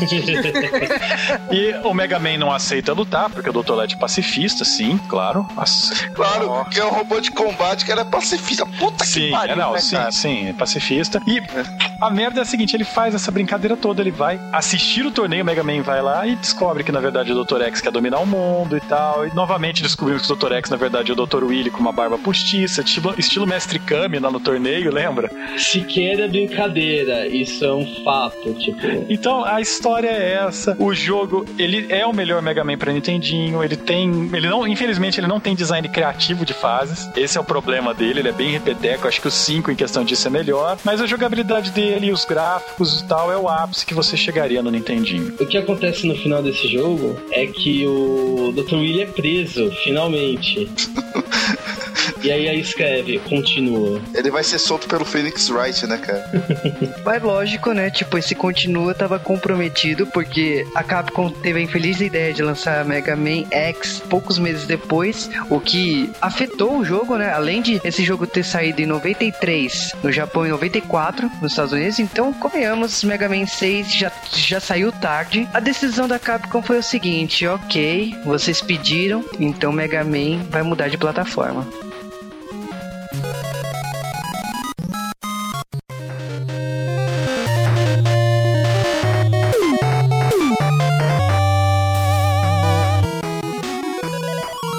Dois anos depois, em 1995, já com dois títulos de Mega Man X, né, na prateleira, Capcom resolve soltar finalmente o Mega Man 7, primeiro Mega Man para 16 bits, e aí você tem é, opiniões mistas, né? Muitas pessoas adoraram, muitas pessoas odiaram. As pessoas que odiaram foi mais pelo fato deles terem pegado tudo que eles melhoraram no Mega Man X, que não era contra, né, o que tinha no Mega Man. Ele, então ele não dá dash, não gruda em paredes, claro, e trouxeram para a série original sem tentar perder. O problema é que para fazer a imagem ficar bonita no Super Nintendo, eles aumentaram o tamanho do sprite, igual tinham feito com o Mega Man X, ou seja, ele ficou maior na tela. Os sprites são maiores que do Mega Man X, então eles são muito grandes. Então você não tem muita mobilidade pelas fases. E a história é uma história bizarra, porque como o Dr. ele foi preso, ele deixou quatro robôs esperando para libertá-lo. Se ele não falasse com os robôs dali seis meses, eles iam acordar e resgatá-lo. E é basicamente isso que acontece, eles causam o caos na cidade e tal, vão resgatar o Willy, você joga com o Mega Man numa fase introdutória, né, que é uma coisa que não era comum, isso é copiado do Mega Man X também. E, claro, você encontra o seu novo adversário, o personagem com mais nomes da franquia Mega Man. O nome original dele é Forte, por causa da marcação. Aí ele fala, "Ah, americano não vai saber o que é Forte. Vamos colocar Bass. que é baixo, né, som grave. Na hora de novelizar isso daí, chamaram ele de Slasher. Novelizar. É, pra ser bonzinho, pra ser bonzinho. Novelizar Mega Man, hein, velho? Nossa senhora. Então, cara, é um jogo com. É um personagem com vários nomes, ele também tem um cão. No, em japonês é Gospel. É, em inglês ele é Trouble, né? Que é o som, som agudo. Ai, cara. Vai tocar Trouble Oh, oh. aqui. Ele, ele tem um cachorro chamado Trouble e tem uma cadela chamada o quê, Cal? Triple, não Trouble, caramba, mas tudo bem. E ele, ele é um, sei lá, um cachorro-leão do mal. Basicamente, ele fala que ele quer ajudar o Mega Man, né? Ah, não, eu sou do mal, mas eu vou te ajudar. Eu sou só uma pessoa, não sei o que, que eu tô fazendo aqui, quero te ajudar. E óbvio que ele é um traidor, óbvio que o Dr. Willy vai lá, ele começa com quatro chefões, dali a pouco ele constrói mais quatro. Esse personagem aí, né, o Bass, ele vai lá e o Mega o Dr. Light tava inclusive fazendo umas combadas fodonas pro Mega Man, ele vai lá e rouba isso. Então, você tem muita raiva desse personagem, porque ele é basicamente um Vegeta misguided, né, cara, da série Mega Man, porque o objetivo dele, ele foi construído pelo Dr. Willy, ele só quer matar o Mega Man. E esse é o objetivo dele, e a única coisa que ele vai fazer na série é tudo relativo a isso. Inclusive, ele recorre a só eu posso matá-lo. Como são dois, eh, são dois grupos de chefões agora, né? Que é o Burstman, que é o Bubbleman com explosivos dentro das bolhas, o Cloudman, que vai te dar tempo ruim, o Junkman, que que, é outra coisa de duplo sentido que tem nessa maldita série. Freezeman, que é obviamente o gelado, o frio. Ah, Secreto-Chefe do Meio, que é um palhaço gigante. Então você vai pra segunda parte, que é o Slashman, que é basicamente o Wolverine. Springman, que é um homem que é o Core e o Homem Mola. Shademan, que é o vampiro. E o Turboman, que é aquele Power Rangers que todo mundo odeia. Obrigado pela referência. Estamos aqui pra isso. E, estranhamente, há ainda um outro versão do Mega Man para 16 bits, que é um remake dos três primeiros jogos para Mega Drive, Mega Man Dr. Willy Wars, que ele tem uma função muito legal, que depois que você zera os três jogos, você vai jogar contra o Dr. Willy e você pode escolher todas as armas dos jogos que você zerou, certo? Gente, só isso vale o preço do cartucho. É, e ele tem um remake dos gráficos e tal, só que ele é um porte bem vagabundo para se jogar, a jogabilidade dele é bem diferente para quem tá esperando a mesma coisa, mas o fato de você poder escolher todas as armas é muito legal. Infelizmente, eles só fizeram isso. As armas fortes contra o chefão, tipo, duas armas de gelo não são fortes contra o meu chefão, sabe? Mas, fazer o quê? E até esse momento também teve a sequência de jogos do Game Boy, certo? Que saíram até fechar o jogo antes do 7, que é uma série meio que paralela que conta os planos menores do Willy quando ele escapa da prisão e tal para fazer coisa. Esses jogos eles chegam a ter uma própria mitologia neles que o Willy cria uns robôs que estão feitos para destruir o Mega Man, que são os Mega Man Killers, que no final eles querem ser bonzinhos e amigos do Mega Man. E inclusive tem um personagem que é o Mega Man vindo do futuro reprogramado, certo? Se o Willy pega o Mega Man do futuro para reprogramar, por que, que ele não pega do presente? Parabéns, Willy. E por que que ele, por que que ele põe um pula-pula um pra esse Mega Man? Porque ele não usa a arma do Mega Man. Pula-pula, sério? Mas eu citei isso porque nesse Mega Man eles começam a falar que existem robôs no espaço, que são robôs, inclusive no Mega Man é, V, né, o Mega Man 5 do Game Boy, tem robôs que são robôs aliens, que não se sabe porque estão lá. É, ao invés de serem, eu não sei o que, Man, todos eles são baseados nos planetas do sistema solar. Então, são cybercops da Sailor Moon, né? E, Nossa. basicamente, isso vai nos levar ao próximo jogo da franquia.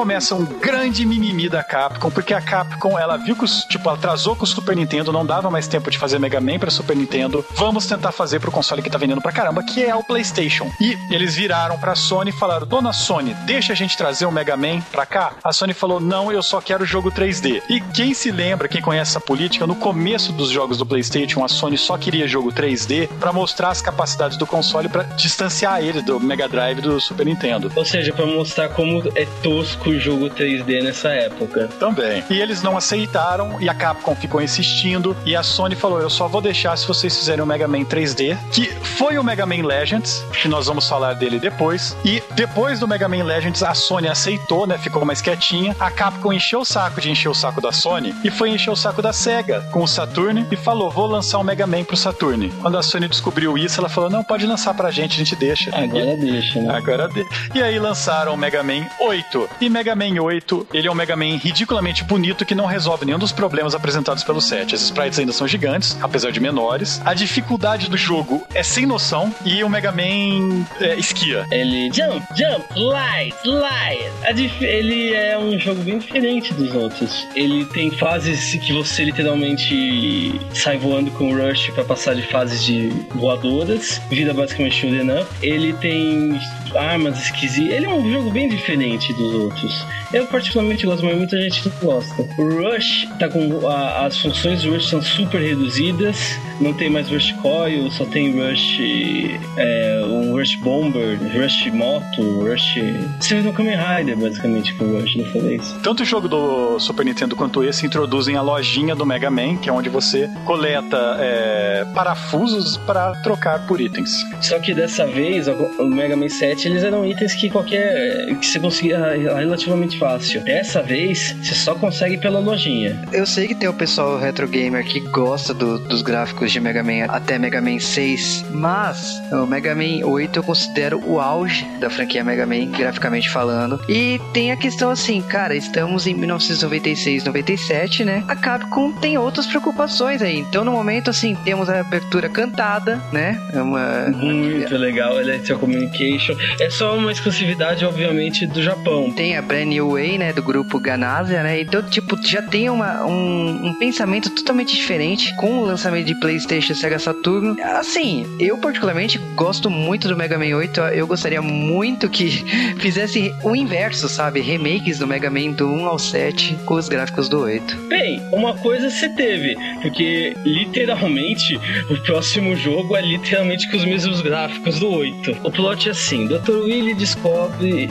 que tem alguma energia má que vem do espaço. Então ele faz quatro robôs baseados nessa história. É, os outros robôs aparecem depois sem energia negra. Então, aparece do espaço um robô chamado Duo que tenta que uh, o único propósito que ele tem na Terra é de destruir essa energia maligna. Então eles chegam, destroem os quatro robôs. Mega Man descobre onde fica a fortaleza do Dr. Willy, só que não consegue entrar por causa de uma barreira feita pelos outros quatro robôs. Finalmente consegue entrar, mata todo mundo que tá lá, pobres animais. E, e no, na batalha final, o Dr. Willy acidentalmente infecta o, o Mega Man com a energia negra. Então ele fica, ah, será que vai sobreviver? Será que não vai? Mas o Duo consegue retirar a energia negra porque o Mega Man é um robô que tem coração bom. E para piorar, logo depois, com os mesmos sprites desse jogo, sai para Super Nintendo no final dos anos 90. Ninguém mais sabia o que era Super Nintendo. O jogo Mega Man Forte não cabe na tela do Super Nintendo, a resolução do PlayStation é bem maior, então, tipo, é, tem muito aquele feeling Art of Fighting, né?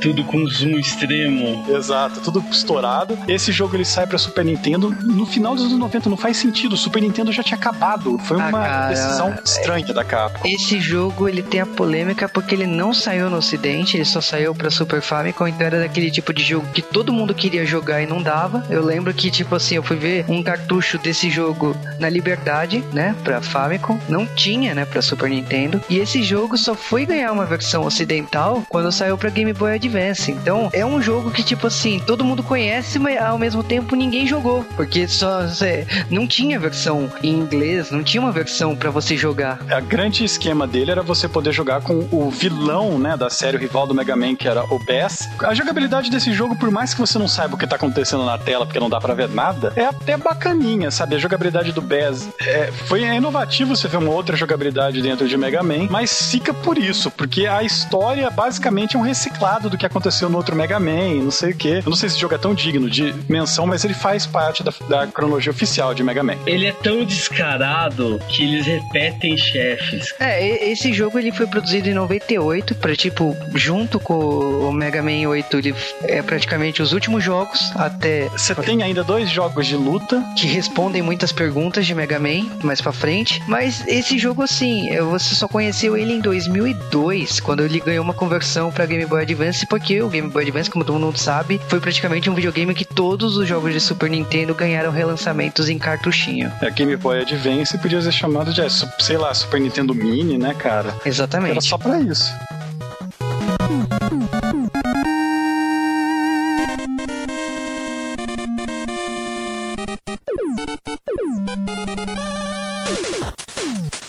E aí nós ficamos 11 anos sem ter um Mega Man da franquia original. O Mega Man morreu por causa das baixas vendas, tanto do Mega Man 8, do Mega Man Forte e tudo mais. Acabou. De repente a gente escuta um mimimi que vai ter o Mega Man 9. Para deixar bem claro, a geração de videogames do PlayStation 2, GameCube o primeiro Xbox não houve um Mega Man original da franquia original, só Mega Man X e outras franquias. E a gente começa a escutar os boatos. Vai ter Mega Man 9, vai ter o Mega Man 9, vai ser o Mega Man 9. Cara, o Mega Man 9 praticamente foi um jogo assim feito para agradar fãs 11 anos depois, cara. Tipo, foi a, a, piada, né? Porque Capcom já tinha feito isso com Street Fighter. De ter, você só vê a demora do 3 pro 4. E fala assim: tá chato, vamos ressuscitar Mega Man. E foi basicamente isso. Tipo, vamos agradar os fãs que estão reclamando e fazer um jogo barato, com um jogo com os gráficos de NES. Só que numa era digital e tal, então vamos lançar pelas lojas de cada videogame. Então significa significa que em 2008 esse jogo estaria chegando pra Wii, né? Pela WiiWare, né? Pelo, pela Live, pro Xbox 360 e PlayStation Network, né? A PSN, pra PlayStation 3. E nesse momento, esse é o primeiro jogo que a Capcom começa a fazer uma das decisões mais escrota. Metade do jogo vem em DLC. E não são DLCs que você sequer precisa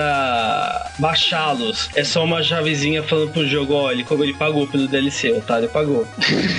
Cara, é, o Mega Man 9 virou aquela piada do, do modo option, né? Que tipo seria um DLC, né? Porque tudo, né, cara? Fases extras DLC. Ah, você quer jogar com o Pro também DLC? Porra, tipo, valeu, né, Capcom? DLC, o câncer dos videogames no Terra. É, e tipo, eles, retro, ele- eles trouxeram de volta a jogabilidade basicamente dos três primeiros Mega Mans, ou seja, o seu canhão não carrega tiro. Aliás, nem slide é, a é, tem, é a jogabilidade do 2. Então, tipo, só que tem o Rush, né? É, e tem o Rush, porque, sei lá. Então eu não sei, o Mega Man di- desevoluiu, né? Quase falei digivoluiu. Mas é Man exatamente bom. o contrário. Não, ele perdeu coisas. Uma coisa, uma crítica pessoal, as trilhas sonoras dos primeiros Mega Man são muito memoráveis. Não sei se é pelo fato da gente morrer muito e elas tatuarem no nosso cérebro. As trilhas sonoras do Mega Man 9, elas são. pare- Não parece música de dos anos 80, né? Porque música de 8 bits não é só a qualidade ruim, é o fato de ser música estilo anos 80 também. E esse jogo não tem, é bem mais moderno a trilha, por mais que ainda mantenha. Só que não são todas ruins, né? Você tem algumas trilhas legais. Eu gosto da música do chefe do chefão final. A pior história de todas até agora. isso, e isso vindo de Mega Man, que todas as histórias foram cretinas até agora, quer dizer muita coisa. Dessa vez, o culpado é o Dr. Light. Nossa. Que Verdade. sentido isso faz? É claro que, tipo, o Dr. Light é culpado, o Mega Man acha que não, vai bater em gente, porque o Mega Man resolve o problema batendo em gente, né? O Dr. Willy pediu dinheiro pra construir robôs pra ferrar o Mega Man, mas o Mega Man bate em todo mundo, se impõe pela força, descobre que o Willy contratou um ator pra se fingir de Dr. Light, que na verdade era um robô. Nossa Então, senhora. é, é, é, É. é, é assim, é assim. Ah, E- cara, mas os robôs desse jogo são fantásticos os nomes, né? Fake Man é, é uma coisa que, tipo, deveria ser, é, tipo, tá na lista de melhores chefes de Mega mas não Ele tá está... na lista dos seis melhores nomes da Forbes, né? É, lógico, né? Já não basta, assim, homenagens, né? Concrete Man, né? Ser igual Gutman. E, tipo, Splash Woman, né, cara? A Splash Woman foi o primeiro chefão mulher da série Mega Man, o que não faz sentido porque todos eles são robôs assexuados. Não, a Roll não é verdade. Então Mas são ela- dois robôs. Mas ela não ganhou poderes, senão ela chamaria Row Woman. Viu? É verdade. Não, ela ganhou poderes, ela ganhou aquela. aquele. 20, a- Saber ela vai passar, né? É, Marvel vs Capcom não conta. Puxa, pior que era. Pra quem gosta dos dois Mega Mans ou três primeiros Mega Mans, vai se sentir meio que em casa, né? O que é um problema, porque as pessoas estavam reclamando que os jogos não eram mais nostálgicos, mas os filhos da puta pararam de jogar o Mega Man no 4 e foram pro Super Nintendo, né? Cara, Sabe- mas eh, sabe, você sabe o que eu acho o mais irônico de Mega Man 9? É a ideia de, então, a opção defeitos, né? Porque, tipo, o, o NES não tinha processamento, então várias vezes você via que um efeito de ficar transparente os, os, os inimigos. Sprites. É, Os sprites. O que que acontece aqui, então, já que estamos numa era que não tem mais essa limitação de memória, não precisa mais disso, mas para os fãs nostálgicos, por que não deixar essa opção disponível? Cara, eles fizeram isso debaixo das coxas só de sacanagem. Eles falaram, ah, vocês querem, ó, toma. O, que- eu- o jogo, se você é nostálgico e gosta, ele não é tão ruim. Na verdade, ele joga igual os outros Mega Man, sabe? Ele joga até um pouco melhor, os controles são melhores. Só que, tipo, o, Mega, o controle do Mega Man evoluiu muito quando tava no 6. Então é meio que um retrocesso você tirar todas as coisas, né? É um retrocesso gigante, até dos próprios Mega Man que saíram pra Super Nintendo. É, mas até aí o Mega Man perde as oito armas que ele ganha todo jogo, né? Por que não perder tudo? É assim, esse jogo também não foi feito pela Capcom, né? Foi feito pela Anticrates e ela já tinha, ela já tava fazendo Mega Man ZX, né? Então, tipo, já é uma coisa assim, não é tão diretamente a Capcom que tá fazendo o Mega Man, né? É mais, é, é mais a supervisão de Keiji Inafune, né? O, um dos criadores de Mega Man.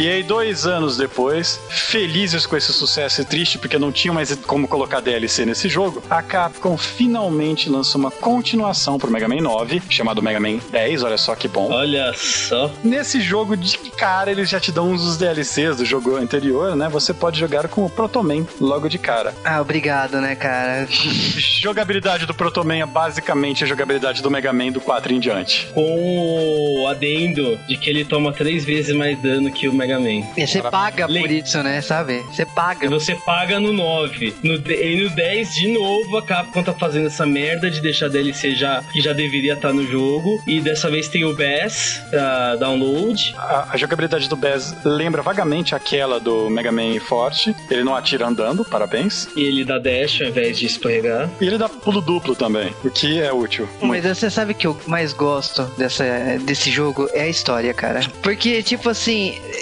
a, a Roboenza. Nossa! Roboenza. A gripe. A...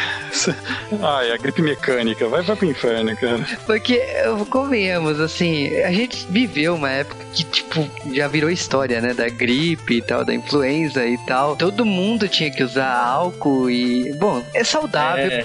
né? Mas a questão é que, tipo assim, a Capcom achou bonito e vamos trazer isso pro universo Mega Man e criar a Roboenza.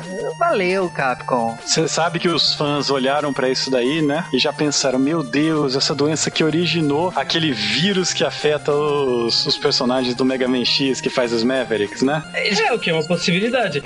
A, a Roboenza aparentemente foi criada. Quem que criou a Roboenza? Foi o Dr. William? Foi o Dr. William. O Dr. William ele criou a Roboenza, aí ele falou que a doença tinha pego ele, não sei o que, pediu ajuda pro Dr. Light para resolver. Dr. Light desenvolve a cura, o Dr. William rouba a cura, e aí ele chantageia todo mundo. Ele fala: olha, todos os robôs vão pegar essa doença se não me obedecerem. Obviamente. É, é, melodramático o plot, porque a Ro pega a doença, o Mega Man tem que é, ajudar, aí o Mega Man pega a doença, a Ro dá a cura que era para ela pro Mega Man, não sei o que. Tudo isso, gente, com um pixel mal feito e textozinho tosco na tela. Porque o que Mega Man, Mega Man original precisava era melodrama. Já não tinha melodrama o suficiente no, no, na série X ainda. Eu, eu acho que foi um retrocesso, porque tanto o Mega Man 5 quanto o Mega Man 6, eles têm. Tipo, é, CG, né? Pseudo. Eles têm abertura, eles têm abertura bonitinha, com animação e tal. Tipo, metade do cartucho deve ser nisso. E esses Mega Mans eles mandaram pro inferno, né? Foto da cidade e texto. Olá. Isso, é. e a. Parece. Até que os jogos são interessantes, mas a. Ele acaba lembrando mais ainda os jogos velhos, trazendo nos DLCs todos os Walkman Killers da série de Game Boy, trazendo no, no primeiro chefe do castelo do Dr. Willy, trazendo uma máquina que se emula um robô de cada jogo até feito então. Agora, trazer um jogo é. que reúne todas as armas e itens, eles não fazem, né? Nossa, fazer um jogo de, de verdade pra Mega Man que é bom nada. Cara, né? trazer todas as armas de Mega Man, cara, eu queria ver opção pra isso. Ah!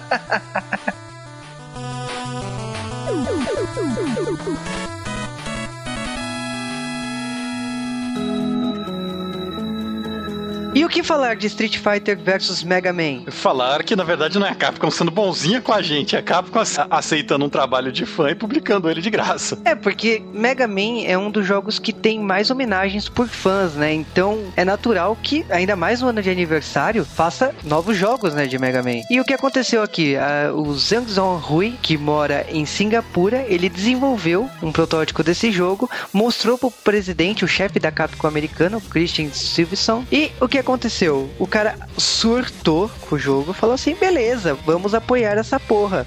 essa porra.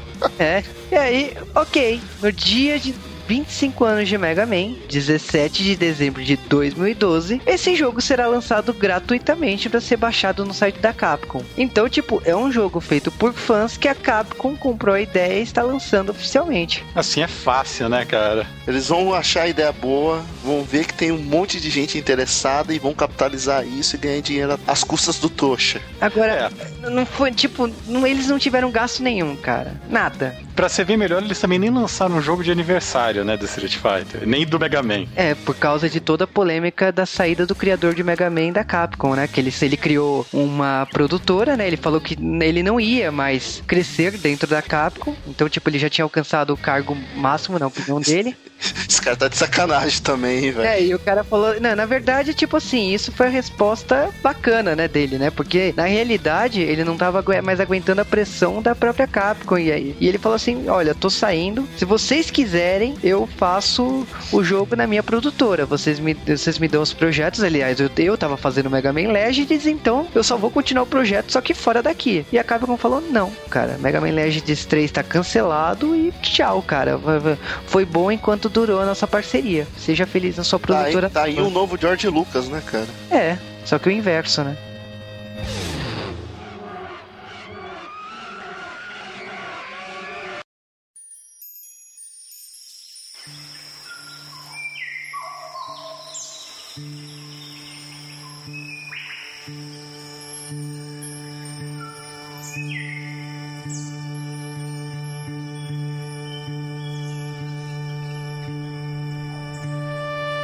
Mega Man é uma das minhas franquias favoritas, provavelmente minha franquia favorita da Capcom. Eu gosto muito da jogabilidade. Eu vou falar que eu sou muito mais tendencioso para a série X do que para a série original. A série original tem seu charme, ela fez a minha infância, mas eu acho que a série X superou, ela conseguiu fazer tudo melhor, só que tipo dividiu os fãs, né? Tem fã de X e fã da série normal. Eu gosto dos jogos originais, eles são melhores do que muitos outros jogos desse tipo. Eu acho Mega Man 7 e o 8, não acho eles ruins, eu acho eles um pouco diferentes diferentes, tá? E eu acho o 9 e o 10 legais como artigo de curiosidade, sabe? Mas eu não sei, eu, eu, não, eu meio que desconsidero eles da série, porque eles não são, sei lá, uma inovação nenhuma. Eles estão meio que tentando capitalizar em cima dessa nostalgia. Mas, sério, se você não jogou o Mega Man, eu não sei o que você fez da sua infância e adolescência, porque, caramba, é Mega Man. Então, cara, o Mega Man, cara, fez parte da infância de todo mundo e tal, mas como o Cal falou, eu também sou mais tendencioso pra série X, tá ligado? Então, porque ela soube evoluir com o tempo. A partir do, do 4, os caras meio que, que pararam, eles desistiram de, de, de avançar com a indústria dos videogames, entendeu?